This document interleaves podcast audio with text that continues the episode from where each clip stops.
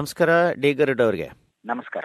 ವಾರದಿಂದ ವಾರಕ್ಕೆ ನಿರೀಕ್ಷೆಯಂತೆ ರಾಮನಾಥ್ ಕೋವಿಂದ್ ರವರು ಭಾರತದ ಹದಿನಾಲ್ಕನೇ ರಾಷ್ಟ್ರಪತಿಯಾಗಿ ಆಯ್ಕೆಯಾದರು. ಅಂದ್ರೆ ಅದೆಲ್ಲ ಅನುಮಾನ ಏನಿರಲಿಲ್ಲ ಆದರೆ ಕುತೂಹಲಕಾರಿಯಾದ ಅಂಶ ಅಂತಂದ್ರೆ ಎಷ್ಟು ಜನ ಇದರಲ್ಲಿ ಅಡ್ಡ ಮತಗಳನ್ನ ಹಾಕ್ತಾರೆ ಅಂತ ಹೇಳಿಬಿಟ್ಟು ಅಲ್ವೇ?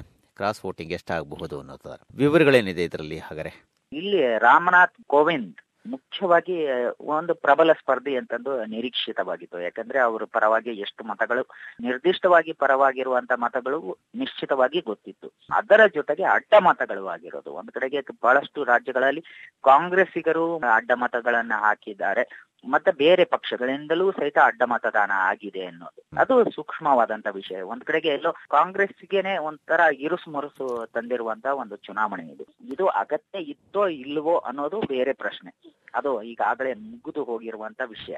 ಆದ್ರೂ ಸಹಿತ ಒಂದು ತಾತ್ವಿಕವಾಗಿ ನಾವು ಹೋರಾಟ ಮಾಡ್ತಾ ಇದೀವಿ. ಒಂದು ಸೈದ್ಧಾಂತಿಕ ಹೋರಾಟ ಇದು ಅಂತಂದು ಕಾಂಗ್ರೆಸ್ ಮತ್ತು ಕೆಲವು ವಿರೋಧ ಪಕ್ಷಗಳು ಒಟ್ಟಿಗೆ ಸೇರಿಕೊಂಡು ಈ ಹೋರಾಟದಲ್ಲಿ ನಿಂತ್ಕೊಂಡ್ರು ಸಹಿತ.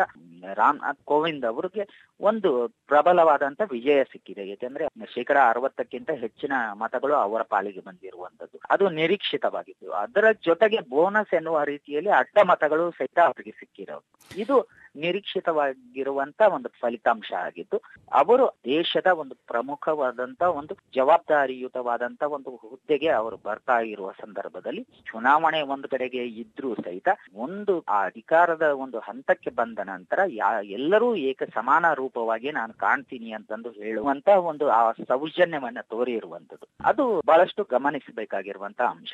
ಕೊನೆಗೂ ಸರ್ಕಾರದ ಒಂದು ಇಚ್ಛೆಯಂತೆ ರಾಮನಾಥ್ ಕೋವಿಂದ್ ಅವರು ಭಾರತದ ರಾಷ್ಟ್ರಪತಿ ಕಡೆ ರಾಷ್ಟ್ರಾಧ್ಯಕ್ಷರಾಗಿರುವಂತಹ ಪ್ರಣಬ್ ಮುಖರ್ಜಿ ಅವರು ತಮ್ಮ ಕೊನೆ ದಿನಗಳನ್ನು ಕಳೀತಾ ಇದ್ದಾರೆ. ಅದು ಅಲ್ಲದೆ ಅವರು ತಮ್ಮ ಅವಧಿಯ ಮುಕ್ತಾಯದ ಬೀಳ್ಕೊಡುಗೆ ಭಾಷಣ. ಭಾಷಣವನ್ನು ಕೂಡ ಮಾಡಿದ್ದಾರೆ ಅಲ್ವೇ? ಮಾಡಿದ್ದಾರೆ. ಒಂದ್ ಕಡೆಗೆ ರಾಮನಾಥ್ ಕೋವಿಂದ್ ಅವರು ಅಧಿಕಾರವನ್ನ ಸ್ವೀಕರಿಸೋದಕ್ಕೆ ವೇದಿಕೆ ಸಿದ್ಧವಾಗ್ತಾ ಇದೆ. ಇನ್ನೊಂದು ಕಡೆಗೆ ಪ್ರಣವ್ ಮುಖರ್ಜಿ ಅವರು ತಮ್ಮ ಆ ಒಂದು ನಿರ್ಗಮನ ಭಾಷಣದಲ್ಲಿ ಬೀಳ್ಕೊಡುಗೆ ಭಾಷಣದಲ್ಲಿ ಆಡಿರುವಂತಹ ಒಂದು ಪ್ರಮುಖವಾದಂತಹ ಒಂದು ಅಂಶವನ್ನ ನಾವು ಸೂಕ್ಷ್ಮವಾಗಿ ಗಮನಿಸಿದ್ರೆ ಬಹಳಷ್ಟು ಕುತೂಹಲಕಾರಿಯಾಗಿರುವಂತದ್ದು ಒಂದ್ ಕಡೆಗೆ ಇಲ್ಲಿ ಮಧುರ್ ಭಂಡಾರ್ಕರ್ ಅವರ ಚಲನಚಿತ್ರ. ಹಿಂದೂ. ಸರ್ಕಾರ ಬಗ್ಗೆ ಬಹಳಷ್ಟು ಗಂಭೀರವಾದ ಚರ್ಚೆ ಒಂದ್ ಕಡೆಗೆ ನಡೀತಾ ಇದೆ. ತುರ್ತು ಪರಿಸ್ಥಿತಿ ಕಾಲದಲ್ಲಿ ಯಾವ ರೀತಿಯಲ್ಲಿ ಪರಿಸ್ಥಿತಿ ಇತ್ತು ಅನ್ನೋ ಒಂದು ಚಿತ್ರ ಆ ಒಂದು ಅಂಶ ನಡೀತಾ ಇದೆ. ಕಾಂಗ್ರೆಸ್ ಪ್ರಬಲವಾಗಿ ವಿರೋಧ ವ್ಯಕ್ತಪಡಿಸ್ತಾ ಇದ್ದಾರೆ. ಮಧುರ್ ಭಂಡಾರ್ಕರ್ ಅವರಿಗೆ ಬಹಳಷ್ಟು ಭದ್ರತೆಯನ್ನು ಒದಗಿಸುವಂತ ವ್ಯವಸ್ಥೆಯನ್ನ ಮಾಡಿಕೊಡ್ಲಾಗಿದೆ ಎಲ್ಲ ಕಡೆಗೂ ಅವರ ಚಿತ್ರಗಳನ್ನ ಪ್ರದರ್ಶನಕ್ಕೆ ಅವಕಾಶ ಆಗ ರೀತಿಯಲ್ಲಿ ನೋಡ್ಕೊಳ್ಳುವಂತ ಪ್ರಯತ್ನವನ್ನು ಒಂದ್ ಕಡೆಗೆ ಕಾಂಗ್ರೆಸ್ಸಿಗರು ಮಾಡ್ತಾ ಇದ್ದಾರೆ. ಅನ್ನುವ ಒಂದು ಅಂಶ ಇರೋದು. ಆದ್ರೆ ಇದೇ ಸಂದರ್ಭದಲ್ಲಿ ನಿರ್ಗಮಿಸ್ತಾ ಇರುವಂತ ಪ್ರಣವ್ ಮುಖರ್ಜಿ ಅಂದ್ರೆ ರಾಷ್ಟ್ರಪತಿ ಸ್ಥಾನದಿಂದ ನಿರ್ಗಮಿಸುತ್ತಿರುವಂತ ಒಂದು ಸಂದರ್ಭದಲ್ಲಿ ತುರ್ತು ಪರಿಸ್ಥಿತಿ ಬಗ್ಗೆ ಸ್ವತಃ ಇಂದಿರಾ ಗಾಂಧಿ ಅವರೇ ತಪ್ಪೊಪ್ಪಿಕೊಂಡಿದ್ರು ಅಂತಂದು ಹೇಳಿರೋದು. ಇದಕ್ಕೆ ಯಾವುದೇ ಆಕ್ಷೇಪವನ್ನ ಸ್ವತಃ ಏನು ಆ ಸಂದರ್ಭದಲ್ಲಿ ಹಾಜರಿದ್ದಂತ ಕಾಂಗ್ರೆಸ್ ಅಧ್ಯಕ್ಷೆ ಸೋನಿಯಾ ಗಾಂಧಿ ಅವರು ಸಹಿತ ಅದಕ್ಕೆ ಸಮ್ಮತಿ ಅನ್ನುವ ರೀತಿಯಲ್ಲಿ ತಲೆದೂಗಿದ್ರು ಅಂತಂದು ಅದು ಒಂದು ರೀತಿಯಲ್ಲಿ ಕುತೂಹಲಕಾರಿ ಅಂಶ. ಯಾಕಂದ್ರೆ ಹತ್ತೊಂಬತ್ ನೂರ ಎಂಬತ್ತೆಂಟರ ನವೆಂಬರ್ನಲ್ಲಿ ಏನು ಈ ಒಂದು ತುರ್ತು ಪರಿಸ್ಥಿತಿ ನಂತರದಲ್ಲಿ ನಡೆದಂತ ಚುನಾವಣೆ ಸಂದರ್ಭದಲ್ಲಿ ನಿರಾಸೆ ಆದ ನಂತರ ಇಂದಿರಾ ಗಾಂಧಿ ಅವರು ವಿದೇಶ ಪ್ರಯಾಣ ಕೈಗೊಳ್ತಾರೆ. ಆ ಸಂದರ್ಭದಲ್ಲಿ ಅಲ್ಲಿ ವಿದೇಶಿ ಪತ್ರಕರ್ತರು ಅವರನ್ನ ಪ್ರಶ್ನೆ ಮಾಡ್ತಾರೆ. ಆ ಸಂದರ್ಭದಲ್ಲಿ ಅವರು ನಿರ್ಭಿಡೆಯಾಗಿ ಅದನ್ನ ಒಪ್ಕೊಳ್ತಾರೆ.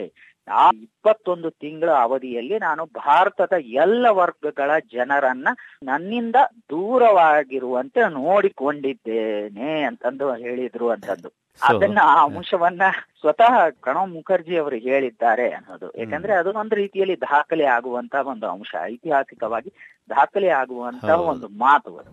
ಅದರಿಂದ ಇದು ಬಹಳಷ್ಟು ಕುತೂಹಲಕಾರಿ. ಸಾವಿರದ. ಒಂಬೈನೂರ ಎಪ್ಪತ್ತೆಂಟರ ಚುನಾವಣೆ ಎಪ್ಪತ್ತ ಐದರಲ್ಲಿ ಘೋಷಣೆಯಾಗಿ ಎಪ್ಪತ್ತೇಳರಲ್ಲಿ ಚುನಾವಣೆ ಆಗಿದ್ದು ಅಲ್ವೇ? ಹೌದೌದು. ಆ ಎಪ್ಪತ್ತೇಳರಲ್ಲಿ. ಆನಂತರ ಅವರು ಎಪ್ಪತ್ತೆಂಟಕ್ಕೆ ವಿದೇಶ ಪ್ರಯಾಣ. ವಿದೇಶಕ್ಕೆ ಹೋದಾಗ. ಅಂದ್ರೆ ಒಟ್ಟಾರೆ ಇಪ್ಪತ್ತೊಂದು ತಿಂಗಳ ಕಾಲದ ತುರ್ತು ಪರಿಸ್ಥಿತಿ ಅವಧಿಯ. ಬೀಳ್ಕೊಡುಗೆ ಭಾಷಣದಲ್ಲಿ ಪ್ರಣವ್ ಮುಖರ್ಜಿ ಇನ್ನೊಂದು ಅಂಶವನ್ನ ಬಹಳಷ್ಟು ಕಟುವಾಗಿ ಹೇಳ್ತಾರೆ. ಒಂದ್ ಕಡೆಗೆ ಆಡಳಿತ ಪಕ್ಷ ಇದೆಯಲ್ಲ ಅದು ಎಲ್ಲದಕ್ಕೂ ಸುಗ್ರೀವಾಜ್ಞೆಯನ್ನು ಹೊರಡಿಸುವಂತ ಒಂದು ಜಾಯಮಾನವನ್ನ ಇಟ್ಕೊಳ್ಬಾರ್ದು ಅಂತ ಒಂದ್. ಕಡೆ ಹೇಳಿರೋದು. ಅದರ ಜೊತೆಗೆ ಇತ್ತೀಚಿನ ಬೆಳವಣಿಗೆಗಳು ಅಂದ್ರೆ ಸದನ ಅರ್ಥಪೂರ್ಣವಾಗಿ ನಡೆಯುವ ನಿಟ್ಟಿನಲ್ಲಿ ವಿರೋಧ ಪಕ್ಷಗಳು ಸಹಕಾರ ಮಾಡಬೇಕು. ಕೇವಲ ಕಾಲಹರಣ ಆಗಬಾರದು ಅಂದ್ರೆ ಸಂಸತ್ತಿನ ಕಾಲಹರಣ ಕಲಾಪ ನಡೆಯುವಂತೆ ಅವಕಾಶ ಮಾಡಿಕೊಡ್ಬೇಕು ಅಂತೂ ಸಹಿತ ಅವರು ತಾಕೀತು ಮಾಡಿರೋದು.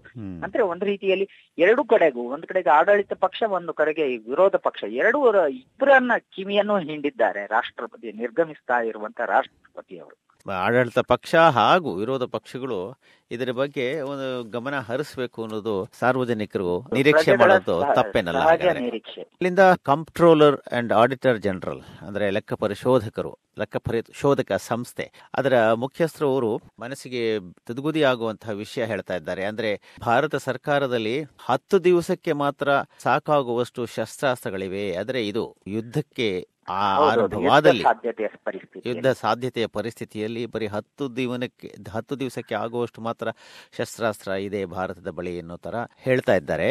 ಇದು ಮೊದಲನೇದಾಗಿ ಈ ತರ ವಿಷಯವನ್ನ ಸಾರ್ವಜನಿಕವಾಗಿ ಹೇಳೋದು ಒಂದೇ ಅಲ್ಲ ಇದು ಬಹಳ ಅಲಾರ್ಮಿಂಗ್ ಇಶ್ಯೂ ಆಗುತ್ತೆ ಅಲ್ವೇ? ಆತರ ಎಚ್ಚರಿಕೆ ಕೊಡುವಂತಹ ಖಂಡಿತವಾಗಿಯೂ ಈ ಸರ್ಕಾರಕ್ಕೆ ಸಿಎಜಿ ವರದಿಯನ್ನು ಕೊಟ್ಟಿರುವಂತದ್ದು ಬಹಳಷ್ಟು ಗಂಭೀರವಾದಂತದ್ದು. ಒಂದ್ ಕಡೆಗೆ ನಾವು ಇದು ಗಂಭೀರ ಅನ್ನೋದಕ್ಕಿಂತ ಇಲ್ಲಿ ಬಹಳಷ್ಟು ಸೂಕ್ಷ್ಮಗಳು ಇರತ್ತೆ. ಯಾಕಂದ್ರೆ ನಾವು ಸೇನಾ ವಿಶ್ಲೇಷಕರು ಅಂತ ಒಂದು ಘಟಕ ಇರತ್ತೆ. ಅದು ಬಹಳಷ್ಟು ಸೂಕ್ಷ್ಮವಾಗಿ ಯುದ್ಧ ಸಾಧ್ಯತೆಯ ಬಗ್ಗೆನೇ ಖಂಡಿತವಾಗಿಯೂ ಅವರು ಆಲೋಚನೆಯನ್ನು ಮಾಡಿರ್ತಾರೆ. ಆದ್ರೆ ಇಲ್ಲಿ ಶಸ್ತ್ರಾಸ್ತ್ರ ಅನ್ನೋದನ್ನ ನಾವು ನಿರ್ದಿಷ್ಟವಾಗಿ ಸಂಪೂರ್ಣವಾಗಿ ಅಷ್ಟೊಂದು ಕೊರತೆ ಇದೆ ಅಂತಂದು ನಾವು ಲೆಕ್ಕಾಚಾರ ಮಾಡೋದಕ್ಕೆ ಆಗಲ್ಲ. ಯಾಕಂದ್ರೆ ಶಸ್ತ್ರಾಸ್ತ್ರಕ್ಕೆ ಬೇಕಾಗಿರುವಂತ ಒಂದು ಪೂರಕ ಸಾಮಗ್ರಿಯ ಕೊರತೆ ಅಂತ ನಾವು ಹೇಳ್ತೀವಿ. ಸಹಜವಾಗಿ ಸರಳವಾಗಿ ವಿಷಯ ಹೇಳುವುದಾದ್ರೆ, ನಾವು ಒಂದು ಮೊಬೈಲ್ ಅನ್ನ ತೆಗೆದುಕೊಂಡ್ರೆ ಅದಕ್ಕೆ ಬೇಕಾಗಿರುವಂತ ಒಂದು ಬ್ಯಾಟ್ರಿ ಅಗತ್ಯ ಇರುತ್ತೆ. ಆ ಬ್ಯಾಟ್ರಿ ಇಲ್ಲ, ಚಾರ್ಜರ್ ಅಗತ್ಯ ಇರುತ್ತೆ. ಆ ತರದ ಒಂದು ಸರಳವಾದಂತ ಲೆಕ್ಕಾಚಾರ ಅದು ಅಂತಂದು ಅನ್ಸುತ್ತೆ. ಯಾಕಂದ್ರೆ ಈ, ಇತ್ತೀಚಿನ ಬಹಳಷ್ಟು ವಿಶ್ಲೇಷಕರು ಸೈನ್ಯದಲ್ಲಿ ಇದ್ದಂತ ಪರಿಣತರು ಅವರು ಹೇಳಿರುವಂತ ಅಭಿಪ್ರಾಯಗಳನ್ನ ನಾವು ಗ- ಗಂಭೀರವಾಗಿ ಪರಿಗಣಿಸೋದಾದ್ರೆ ಅದು ಅಷ್ಟೇ ಸುಲಭವಾದಂತ ಲೆಕ್ಕಾಚಾರ. ಇನ್ನೊಂದ್ ಕಡೆಗೆ ಈ ಶಸ್ತ್ರಾಸ್ತ್ರದ ಬಿಡಿ ಭಾಗಗಳ ಕೊರತೆಯನ್ನ ನೀಗಿಸಿಕೊಳ್ಳೋದಕ್ಕೆ ಪರ್ಯಾಯ ಪರಿಹಾರವನ್ನ ಕಂಡುಕೊಳ್ಳೋದಕ್ಕೆ ಭಾರತೀಯ ಸೇನೆ ಸಜ್ಜಾಗ್ತಾ ಇದೆ ಅಂತಂದು. ದೇಶದಲ್ಲೇ ಶಸ್ತ್ರಾಸ್ತ್ರಗಳ ಬಿಡಿ ಭಾಗಗಳನ್ನ ತಯಾರಿಸೋದಕ್ಕೆ. ಇದಕ್ಕಾಗಿ ಸುಮಾರು ಅಂದ್ರೆ ಹತ್ತು ಸಾವಿರ ಕೋಟಿ ವಾರ್ಷಿಕವಾಗಿ ವೆಚ್ಚ ಮಾಡೋದಕ್ಕೆ ಸಿದ್ಧತೆ ಆಗ್ತಾ ಇದೆ. ಇದಕ್ಕಾಗಿ ಅಗತ್ಯ ಇರುವಂತ ಎಲ್ಲ ಅವರ ಬೇಡಿಕೆ ಸೇ- ಸೈನ್ಯದ ಬೇಡಿಕೆಯನ್ನ ಪೂರೈಸುವುದಕ್ಕೆ ಸರ್ಕಾರ ಯಾವಾಗಲೂ ಮುಕ್ತ ಮನಸ್ಸಿನಿಂದ ಇರತ್ತೆ ಅನ್ನೋದನ್ನು ನಾವು ಒಪ್ಕೊಳ್ಳೇಬೇಕಾಗುತ್ತೆ. ನಾವು ಈಗ ಸದ್ಯದ ಪರಿಸ್ಥಿತಿಯಲ್ಲಿ ವಾರ್ಷಿಕವಾಗಿ ಅಗತ್ಯ ಇರುವಂತ ಬಿಡಿ ಭಾಗಗಳನ್ನ ನಾವು ಆಮದು ಮಾಡ್ಕೊಳ್ತಾ ಇರುವಂತ ಪ್ರಮಾಣ ಅಂತಂದ್ರೆ ಶೇಕಡ ಅರವತ್ತರಷ್ಟು. ಅದನ್ನ ಮೂರು ವರ್ಷಗಳ ಅವಧಿಯಲ್ಲಿ ಶೇಕಡ ಮೂವತ್ತಕ್ಕೆ ಇಳಿಸುವಂತ ಒಂದು ದಿಟ್ಟವಾದಂತ ಪ್ರಯತ್ನ ನಡಿ, ನಡೆಯೋದಕ್ಕೆ ಈಗಾಗಲೇ ವೇದಿಕೆಯನ್ನ ರೂಪಿಸಲಾಗ್ತಾ ಇದೆ. ಈ ನಿಟ್ಟಿನಲ್ಲಿ ನಾವು ತಂತ್ರಜ್ಞಾನದ ವಿಷಯದಲ್ಲಿ ನಾವು ಭಾರತ ಹಿಂದೆ ಇಲ್ಲ ಅಂತಂದು ನಾವು ಅರ್ಥ. ಮಾಡ್ಕೊಳ್ಬೇಕು. ಯಾಕಂದ್ರೆ ತಂತ್ರಜ್ಞರ ಕೊರತೆ ಇಲ್ಲ ತಂತ್ರಜ್ಞಾನ ಕೊರತೆ ಇಲ್ಲ ನಮ್ಮಲ್ಲಿ. ಅದನ್ನ ನಾವು ಮೇಕ್ ಇನ್ ಇಂಡಿಯಾ ಅನ್ನುವ ಆ ಒಂದು ಘೋಷಣೆ ಇದೆಯಲ್ಲ ಅದರ ಅಡಿಯಲ್ಲಿ ಇದು ಸಹಿತ ಬಂದು ಮತ್ತು ಗುಂಡುಗಳ ಕೊರತೆ ಆಗದ ರೀತಿಯಲ್ಲಿ ನೋಡ್ಕೊಳ್ಳೋದು ಅಗತ್ಯವಾಗಿರುವಂತದ್ದು ಆ ನಿಟ್ಟಿನಲ್ಲಿ ಸರ್ಕಾರವು ಸಕಾರಾತ್ಮಕವಾಗಿ ಸ್ಪಂದಿಸತ್ತೆ ಅನ್ನೋದು. ಇನ್ನೊಂದ್ ಕಡೆಗೆ ನಾವು ಇಸ್ರೋ ವರದಿಯ ಬಗ್ಗೆ ಇನ್ನೊಂದು ಗಂಭೀರವಾಗಿ ಪರಿಗಣಿಸಬೇಕಾಗತ್ತೆ. ಯಾಕಂದ್ರೆ ಕೇಂದ್ರ ಸರ್ಕಾರಕ್ಕೆ ಇಸ್ರೋ ಅಧ್ಯಕ್ಷ ಎ ಎಸ್ ಕಿರಣ್ ಕುಮಾರ್ ಅವರು ನೀಡಿರುವಂತಹ ನೀಡಿರುವಂತ ಒಂದು ವರದಿಯಲ್ಲಿ. ಯುದ್ಧ ಭೀತಿ ಪರಿಸ್ಥಿತಿಯ ಬಗ್ಗೆ ಹೇಳಿರುವಂತದ್ದು ಗಡಿ ರೇಖೆಯಲ್ಲಿನ ಕೆಲವು ಸೂಕ್ಷ್ಮಗಳ ಬಗ್ಗೆ ಕೇಂದ್ರ ಸರ್ಕಾರಕ್ಕೆ ಈಗಾಗಲೇ ಇಸ್ರೋ ವರದಿಯನ್ನ ಕೊಟ್ಟಿದೆ ಅಂತದ್ದು ಬಾಹ್ಯಾಕಾಶ ತಂತ್ರಜ್ಞಾನದಲ್ಲಿ ಭಾರತ ಚೀನಾಕ್ಕಿಂತ ಬಲಾಢ್ಯವಾಗಿದೆ ಅನ್ನೋದನ್ನ ಸಾಬೀತುಪಡಿಸುವ ನಿಟ್ಟಿನಲ್ಲಿ ಇದೊಂದು ಪ್ರಮುಖವಾದಂತ ಹೆಜ್ಜೆ. ಆದ್ರೆ ಏನು ವಾರ್ಷಿಕವಾಗಿ ಏನು ಅಗತ್ಯ ಇರುವಂತ ಗಡಿ ಪ್ರದೇಶದಲ್ಲಿನ ಆ ಒಂದು ಪರಿಸ್ಥಿತಿಯನ್ನು ನಿಭಾಯಿಸುವ ನಿಟ್ಟಿನಲ್ಲಿ ವರದಿ ಪೂರಕವಾಗಿ ಕೆಲಸ ಮಾಡುತ್ತೆ. ಇನ್ನೊಂದು ಕಡೆಗೆ ನಾವು ಇನ್ನೊಂದು ಚೀನಾ ವಿಷಯಕ್ಕೆ ಬಂದಾಗ ಚೀನಾ ಗಡಿಯಲ್ಲಿ ಭಾರತ ಎಂಟು ಕಿರು ವಾಯು ನೆಲೆಗಳನ್ನ ಸ್ಥಾಪಿಸೋದಕ್ಕೆ ಸಿದ್ಧತೆ ಮಾಡ್ತಾ ಇದೆ. ಯಾಕಂದ್ರೆ ಅಲ್ಲಿ ಮುಖ್ಯವಾಗಿ ತವಾಂಗ್ ಮತ್ತು ಜಾಗಿರೋ ಲಿಕಾಬಲಿ ಫಾಸಿಘಾಟ್ ಸೇರಿದಂತೆ ಎಂಟು ಕಿರು ವಾಯು ನೆಲೆಗಳನ್ನ ಭಾರತ ಸ್ಥಾಪಿಸೋದಕ್ಕೆ ಸಿದ್ಧತೆಯನ್ನು ಮಾಡ್ಕೊಳ್ತಾ ಇದೆ.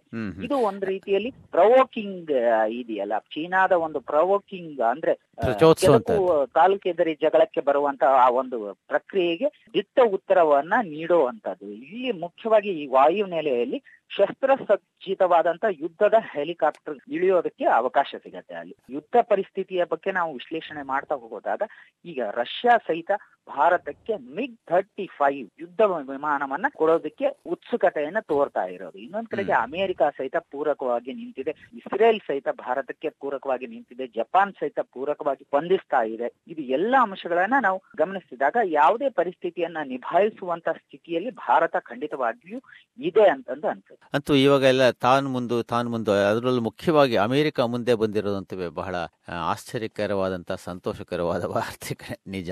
ಆಮೇಲೆ ಅಲ್ಲಿಂದ ಕರ್ನಾಟಕಕ್ಕೆ ಬರೋಣ. ಕರ್ನಾಟಕದಲ್ಲಿ ಕರ್ನಾಟಕ ಸರ್ಕಾರ ರಾಜ್ಯಕ್ಕೆ ಒಂದು ಪ್ರತ್ಯೇಕವಾದ ಧ್ವಜವನ್ನು ರೂಪಿಸೋದ್ರ ಬಗ್ಗೆ ಒಂದು ಸಮಿತಿಯನ್ನು ರಚಿಸಿದೆ. ಇದು ಕಾಂಗ್ರೆಸ್ ವಲಯದಲ್ಲೇ ಬಹಳ ಅಸಮಾಧಾನವನ್ನು ಹುಟ್ಟು ಹಾಕಿದೆ ಅದು ಅಲ್ಲದೆ ಸೋನಿಯಾ ಗಾಂಧಿಯವರು ಕೂಡ ಇದರ ಬಗ್ಗೆ ಬಹಳ ಅಸಮಾಧಾನ ವ್ಯಕ್ತಪಡಿಸಿದ್ದಾರೆ ಅಂತ ಸುದ್ದಿ ಹೇಳುತ್ತೆ. ಆದರೆ ನಮ್ಮ ಮುಖ್ಯಮಂತ್ರಿ ಸಿದ್ದರಾಮಯ್ಯನವರಿಗೆ ಪ್ರತ್ಯೇಕವಾದ ಧ್ವಜ ಅವಶ್ಯಕತೆ ಎಲ್ಲಿಂದ ಬಂತು? ಅಲ್ಲ, ಇಲ್ಲಿ ಮುಖ್ಯವಾಗಿ ಧ್ವಜಕ್ಕಿಂತ ಏಕತೆ ಮುಖ್ಯ. ಒಂದು ಆ ಸ್ವಾಭಿಮಾನ ಮುಖ್ಯ ಅನ್ನೋದನ್ನ ನಾವು ನೆನಪಿನಲ್ಲಿ ಇಟ್ಕೊಳ್ಬೇಕಾಗತ್ತೆ. ಆದ್ರೆ ಇದು ಸರ್ಕಾರದ ಆಲೋಚನೆ ಅದರಲ್ಲೂ ಸಿದ್ದರಾಮಯ್ಯ ಅವರಿಗೆ ಮತ್ತು ಅವರ ಸಲಹಾ ಮಂಡಳಿಗೆ ಯಾವ ರೀತಿಯಲ್ಲಿ ಆ ತರದ ಒಂದು ಆಲೋಚನೆ ಬಂತು ಅನ್ನೋದು ಈಗಲೂ ಕುತೂಹಲ ಕೇಳಿಸಿರುವ ಅಂಶ. ಅದರ ಬಗ್ಗೆ ಇನ್ನೂ ಸ್ಪಷ್ಟತೆ ಇಲ್ಲ. ಆದ್ರೆ ನಾಡ ಧ್ವಜ ಅನ್ನೋದು ಒಂದು ಖಂಡಿತವಾಗಿಯೂ ಇದೆ ಈಗ. ಈಗಾಗ್ಲೇ ನಾವು ನಾಡ ಧ್ವಜವನ್ನ ಬಳಸ್ಕೊಂಡು ಹೋಗ್ತಾ ಇದೀವಿ ಆದ್ರೆ ಅದನ್ನ ಅಲ್ಲಲ್ಲ ಅದಿ ಅದು ಅದರಲ್ಲಿ ಒಂದು ವ್ಯತ್ಯಾಸ ಇದೆ ಅಲ್ವಾ? ಅಧಿಕೃತವಾಗಿ ಉಳಿಸುವ ಬದಲು ಬೇರೊಂದು ಧ್ವಜವನ್ನ ರೂಪಿಸುವಂತ ಒಂದು ಆ ಪ್ರಯತ್ನ ಇದೆಯಲ್ಲ ಅದು ಹೆಚ್ಚು ಕುತೂಹಲಕಾರಿಯಾಗಿದೆ. ಯಾವ ರೀತಿಯಲ್ಲಿ. ಅದನ್ನು ರೂಪಿಸ್ತದ ಇವಾಗಿರೋ ಧ್ವಜ ಅಂತಂದ್ರೆ ಅದನ್ನ ನಾವು ಅಧಿಕಾರಯುತವಾಗಿ ಅಂದ್ರೆ ಅಫಿಷಿಯಲ್ ಆಗಿ ಅದನ್ನ ಬಳಸೋದಕ್ಕೆ ಸಾಧ್ಯ ಇಲ್ಲ. ಅದು ಮಧ್ಯದಲ್ಲಿ ರಾಜ್ಯದ ಏನು ಸಮಾರಂಭಗಳಿದ್ರೆ ಅದ್ರಲ್ಲಿ ಮಾತ್ರ ಮಾಡ್ಕೋಬೋದೇ ಹೊರತು ಅಲ್ವಾ? ಹಳದಿ ಹಾಗೂ ಕೆಂಪು ಬಣ್ಣಗಳ ಒಂದು ಧ್ವಜ ಅಲ್ವೇ ಅದು? ಅಷ್ಟೇ. ಹೌದೌದು. ಯಾವುದೇ ಈಗ ಪ್ರತ್ಯೇಕ ರಾ- ರಾಜ್ಯಕ್ಕೂ ಸಹಿತ ಅಂದ್ರೆ ನಾವು ಬೇರೆ ಬೇರೆ ಅಮೆರಿಕಾದ ಮಾದರಿಯನ್ನ ನಾವು ಅಲ್ಲಿ ಆಸ್ಟ್ರೇಲಿಯಾದಲ್ಲಿ ಮಾದರಿಯನ್ನ ನೀಡ್ತೀವಿ. ಬೇರೆ ಬೇರೆ ಅಲ್ಲಿ ಇರುವಂತ ಪ್ರಾಂತ್ಯಗಳಿಗೆ ಪ್ರತ್ಯೇಕ ಧ್ವಜ ಇದೆ ಅಂತ ಅನ್ನೋ ವಾದವನ್ನ ಮುಂದಿಡ್ತೀವಿ ಅದೆಲ್ಲ ಬೇರೆ ಕಡೆಗೆ. ಇಲ್ಲಿ ನಮ್ಮ ಈ ಒಂದು ರಾಷ್ಟ್ರ ಒಂದು ಧ್ವಜ ಅನ್ನುವ ಒಂದು ವಾದ ಇದೆಯಲ್ಲ? ಅದಕ್ಕೆ ಪೂರಕವಾಗಿ ಸಾಗುವಂತ ಒಂದು ಪ್ರಯತ್ನ ಒಂದ್ ಅಗತ್ಯ ಇದೆ. ಆದ್ರೆ ಇಲ್ಲಿ ನಾಡ ಧ್ವಜ ಒಂದು ಇರ್ಲೇಬೇಕು. ಇದೆ ನಮ್ಮಲ್ಲಿ ಈಗ ಏನು ರಾಮಮೂರ್ತಿ ಅವರು ಬಹಳಷ್ಟು ಆಲೋಚನೆ ಮಾಡಿ ಆ- ತರದ ಒಂದು ಧ್ವಜವನ್ನ ರೂಪಿಸಿದಂತ ಅನ್ನೋ ಒಂದು ಆ ಇತಿಹಾಸವನ್ನು ನಾವು ಮರೆಯೋ ಹಾಗಿಲ್ಲ.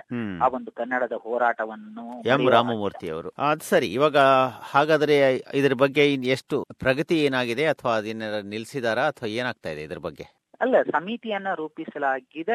ಅದು ಸಮಿತಿ ಅಸ್ತಿತ್ವದಲ್ಲಿದೆ. ಅದು ಯಾವ ರೀತಿಯಲ್ಲಿ ಮುಂದೆ ತನ್ನ ವರದಿಯನ್ನು ಕೊಡುತ್ತೆ ಯಾವ ರೀತಿಯಲ್ಲಿ ಅದನ್ನ ವಿನ್ಯಾಸವನ್ನ ರೂಪಿಸಿ ಸರ್ಕಾರದ ಮುಂದೆ ಇಡುತ್ತೆ ಅದಕ್ಕೆ ಅಗತ್ಯ ಇರುವಂತ ಮಾನ್ಯತೆ ಸಿಗುವ ನಿಟ್ಟಿನಲ್ಲಿ ಯಾವ ರೀತಿಯಲ್ಲಿ ಕಾನೂನಾತ್ಮಕವಾಗಿ ವ್ಯವಸ್ಥೆಯನ್ನ ಮಾಡಲಾಗತ್ತೆ ಪ್ರಯತ್ನ ನಡೆಯುತ್ತೆ ಅನ್ನೋದು ಮುಂದಿನ ಮುಂದಿನ ಹಂತ. ಸರಿ ಅಲ್ಲಿಂದ ಇವಾಗ ಮಾಜಿ ಮುಖ್ಯಮಂತ್ರಿ ಆದಂತ ಯಡಿಯೂರಪ್ಪನವರು ಒಂದು ವಿಷಯವನ್ನ ಪ್ರತಿಪಾದಿಸ್ತಾ ಇದ್ದಾರೆ. ಅದು ವೀರಶೈವ ಹಾಗೂ ಲಿಂಗಾಯತ ಧರ್ಮವನ್ನ ಒಂದು ಪ್ರತ್ಯೇಕ ಧರ್ಮವೆಂದು ಪರಿಗಣಿಸೋದು ಬೇಕಾದ್ರೆ ವೀರಶೈವ ಮಹಾಸಭೆ ನಿರ್ಧರಿಸಬೇಕು ಅಂತ. ಅಂದ್ರೆ ಇದರಲ್ಲಿ ಒಂದು ಚಿಂತನೆ ನಡೆದಿರೋ ಹಾಗಿದೆ. ವೀರಶೈವ ಲಿಂಗಾಯತ ಧರ್ಮವನ್ನ ಒಂದು ಪ್ರತ್ಯೇಕವಾದ ಧರ್ಮವಾಗಿ ಅದನ್ನ ಮಾನ್ಯತೆ ನೀಡಬೇಕು ಎಂಬ ಒಂದು ಚಿಂತನೆ ಇಲ್ಲೆಲ್ಲ ಬರ್ತಾ ಇದೆ. ಅದರ ಬಗ್ಗೆ ಇವರು ಮಾತಾಡಿದ್ದಾರೆ ಅಂತ ಅನ್ಸುತ್ತೆ. ಹೌದೌದು. ಇಲ್ಲಿ ಮುಖ್ಯವಾಗಿ ಒಂದ್ ಕಡೆಗೆ ಬೃಹತ್ ಸಮಾವೇಶ ನಡೆಯಿತು. ಅದಕ್ಕೆ ವೀರಶೈವ ಲಿಂಗಾಯತ ಸಮುದಾಯದವರು ತುಂಬಾ ಒಳ್ಳೆಯ ರೀತಿಯಲ್ಲಿ ಸ್ಪಂದಿಸಿದರು ಅದು ಎಲ್ಲ ಒಂದ್ ಕಡೆಗೆ ಅವರ ಒಗ್ಗಟ್ಟನ್ನು ಪ್ರದರ್ಶಿಸುವ ನಿಟ್ಟಿನಲ್ಲಿ ಅವರು ಶಕ್ತಿ ಪ್ರದರ್ಶನವನ್ನ ಮಾಡಿದ್ದಾರೆ. ಅಂದ್ರೆ ಜನಶಕ್ತಿ ಪ್ರದರ್ಶನವನ್ನ ಮಾಡಿದ್ದಾರೆ. ಆದ್ರೆ ಲಿಂಗಾಯತ ಅನ್ನೋದು ಹಿಂದೂ ಧರ್ಮಕ್ಕಿಂತ ಭಿನ್ನವೇ ಅನ್ನೋ ಒಂದು ಪ್ರಶ್ನೆಯು ಒಂದ್ ಕಡೆಗೆ ಚರ್ಚೆ ನಡೀತಾ ಇದೆ. ವೇದಗಳ ಆಧಾರದಿಂದಲೇ ವಚನಗಳಲ್ಲಿ ಶಿವನ ಪಾರಮವನ್ನ ಸಾಧಿಸಲಾಗಿದೆ ಅನ್ನೋ ಒಂದು ವಾದ, ಇನ್ನೊಂದು ವಾದ, ನಿಟ್ಟಿನ ವಾದವು ನಿರಂತರವಾಗಿ ನಡೀತಾ ಇದೆ. ಇದು ಒಂದು ರೀತಿಯಲ್ಲಿ ಕ್ಲಿಷ್ಟಕರವಾದಂತದ್ದು ಆದ್ರೆ ಒಂದು ಪ್ರತ್ಯೇಕ ಧರ್ಮ ಅಂತ ಅದಕ್ಕೆ ಒಂದು ಮಾನ್ಯತೆ ಸಿಗುವ ನಿಟ್ಟಿನಲ್ಲಿ ಪ್ರಯತ್ನ ನಡೀತಾ ಇದ್ರು ಸಹಿತ ಅದು ಕಷ್ಟ ಸಾಧ್ಯ ಅನ್ನೋದು ಎಲ್ಲರಿಗೂ ಸ್ಪಷ್ಟವಾಗಿದೆ. ಇದರ ಬಗ್ಗೆ ಯಾವ ರೀತಿಯಲ್ಲಿ ಒಂದು ಅಭಿಪ್ರಾಯ ಬಹಿರಂಗವಾಗಿ ರೂಪವಾಗುತ್ತೆ ಅನ್ನೋದಕ್ಕಿಂತ ಕಾನೂನಾತ್ಮಕವಾಗಿ, ಅಂದ್ರೆ ನಾವು ಈಗ ಸರ್ಕಾರ ಅದಕ್ಕೊಂದು ಧರ್ಮ ಅನ್ನುವ ಒಂದು ಮಾನ್ಯತೆಯನ್ನು ಕೊಡ್ಬೇಕಾಗತ್ತೆ. ಯಾಕಂದ್ರೆ ನಾವು ಇಲ್ಲಿ ಈಗ ಎಲ್ಲವೂ ನಾವು ಕಾಗದದ ಮೇಲೆನೆ ನಿರ್ಧಾರಿತವಾಗುವಂತದ್ದು ಕಾಲ ಈಗ. ಕಾಗದದ ಮೇಲೆ ನಿರ್ಧಾರಿತವಾಗುವಂತ ಕಾಲದಲ್ಲಿ ಇದಕ್ಕೆ ಮಾನ್ಯತೆ ಯಾವ ರೀತಿಯಲ್ಲಿ ಕೊಡೋದಕ್ಕೆ ಸಾಧ್ಯ ಆಗತ್ತೆ? ಅದರ ಬಗ್ಗೆ ಬಹಳಷ್ಟು ಸುದೀರ್ಘವಾದಂತ ಚರ್ಚೆ ನಡಿಬೇಕಾಗತ್ತೆ. ಹಿಂದೆನೂ ಬಹಳಷ್ಟು ಈ ವಿಷಯದಲ್ಲಿ ಬಹಳಷ್ಟು ಚರ್ಚೆಗಳಾಗಿವೆ.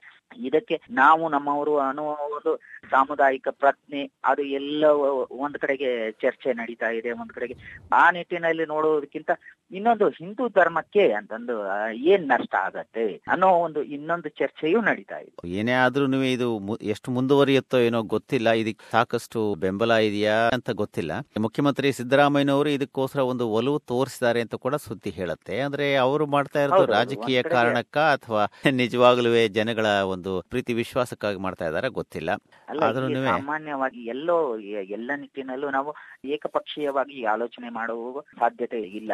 ಯಾಕಂದ್ರೆ ಇಲ್ಲಿ ನಾವು ಬೇರೆ ಬೇರೆ ನಮ್ಮ ಭಾರತದಲ್ಲಿ ಬಹಳಷ್ಟು ಆ ತರದ ಧರ್ಮಗಳು ಹುಟ್ಟಿಕೊಂಡಿವೆ. ಜೈನ್ ಸಿಖ್ ಬೌದ್ಧ ಧರ್ಮಗಳಿಗೆ ಇರುವಂತ ಒಂದು ಮಾನ್ಯತೆ. ಹಿಂದೂ ಧರ್ಮಕ್ಕಿಂತ ಇರುವಂತ ವ್ಯತ್ಯಾಸ ಇದೆಯಲ್ಲ?